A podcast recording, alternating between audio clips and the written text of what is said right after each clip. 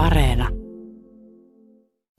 Ykkösaamun kolumnisti, kirjailija, kulttuurin tutkija, kulttuurihistorian ja sosiologian dosentti Jari Äänruut. Käärme luikertelee Euroopassa, liittovaltion käärme. Moni on kuullut sen kuiskauksen. Join or die. Taannoin valkeni, että pandemian jälkihoito elvytyspaketteineen on vasta alkua eurooppalaisen talousintegraation syvenemiselle.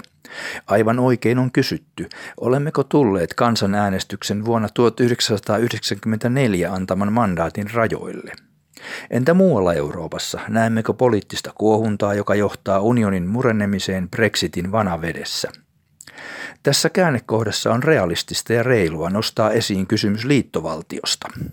Ilman perustuslakia, kaksikamarista parlamenttia ja sille vastuullista hallitusta, yhteisiä turvallisuus- ja puolustusvoimia sekä virallista yleiskieltä Eurooppa ei voi olla maailmanpolitiikan suurvalta, vaikka se talousalueena on maailman suurin. Historioitsijana minulla on paljon hyvää sanottavaa suurista ja vahvoista imperiumeista. Määrätietoisen keskushallinnon turvin ihmiskunta on ottanut tärkeimmät kehitysaskeleensa. Ajattelen nyt muinaista Egyptiä ja vanhaa Roomaa sekä uudelta ajalta suurten tutkimusmatkojen jälkeisiä siirtomaavaltoja. Hyödyntäessään alusmaitaan eurooppalaiset emämaat levittivät läntisen sivilisaation järjestelmällistä otetta, tietoa ja taitoa muihin maanosiin. Ihmisen osa Afrikassa olisi vielä huonompi ilman länsimaista lääketiedettä ja opetusta. Eurooppalaisten kulttuuriimperialistien jälki ei miellytä niitä, jotka siirtävät menneisyyteen nykyajan humanitaarisia ihanteita. Kulttuurievoluution kannalta on kuitenkin vaikea kiistää sitä, että juutalaiskristillinen omatunto, länsimainen tiede ja taide, kansanvalistus ja vapausaate ovat kaikkialla nostaneet ihmiskuntaa korkeammalle sivistystasolle. Myös täällä Fennien maassa.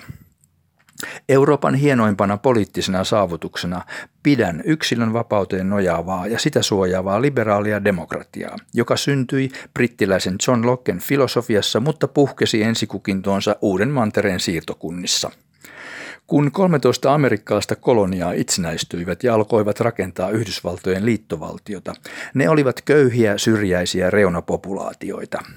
Mutta Benjamin Franklinilla, Thomas Jeffersonilla ja John Adamsilla oli älyllistä johtoa ja poliittista tahtoa. Kulttuuria mullistavat innovaatiot syntyvät usein kaukana valtavirran keskuksista. Niiden yleistyminen ja laaja vaikutus vaatii kuitenkin suurvallan suojaa. Kun Yhdysvallat syntyi, tuskin kukaan aavisti, että siitä tulee vapaan maailman johtava tasavalta.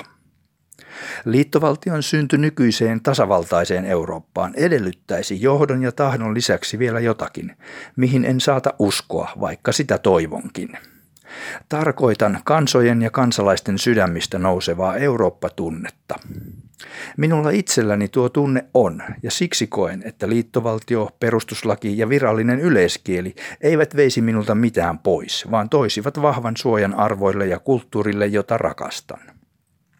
Miten minusta tuli eurooppalainen?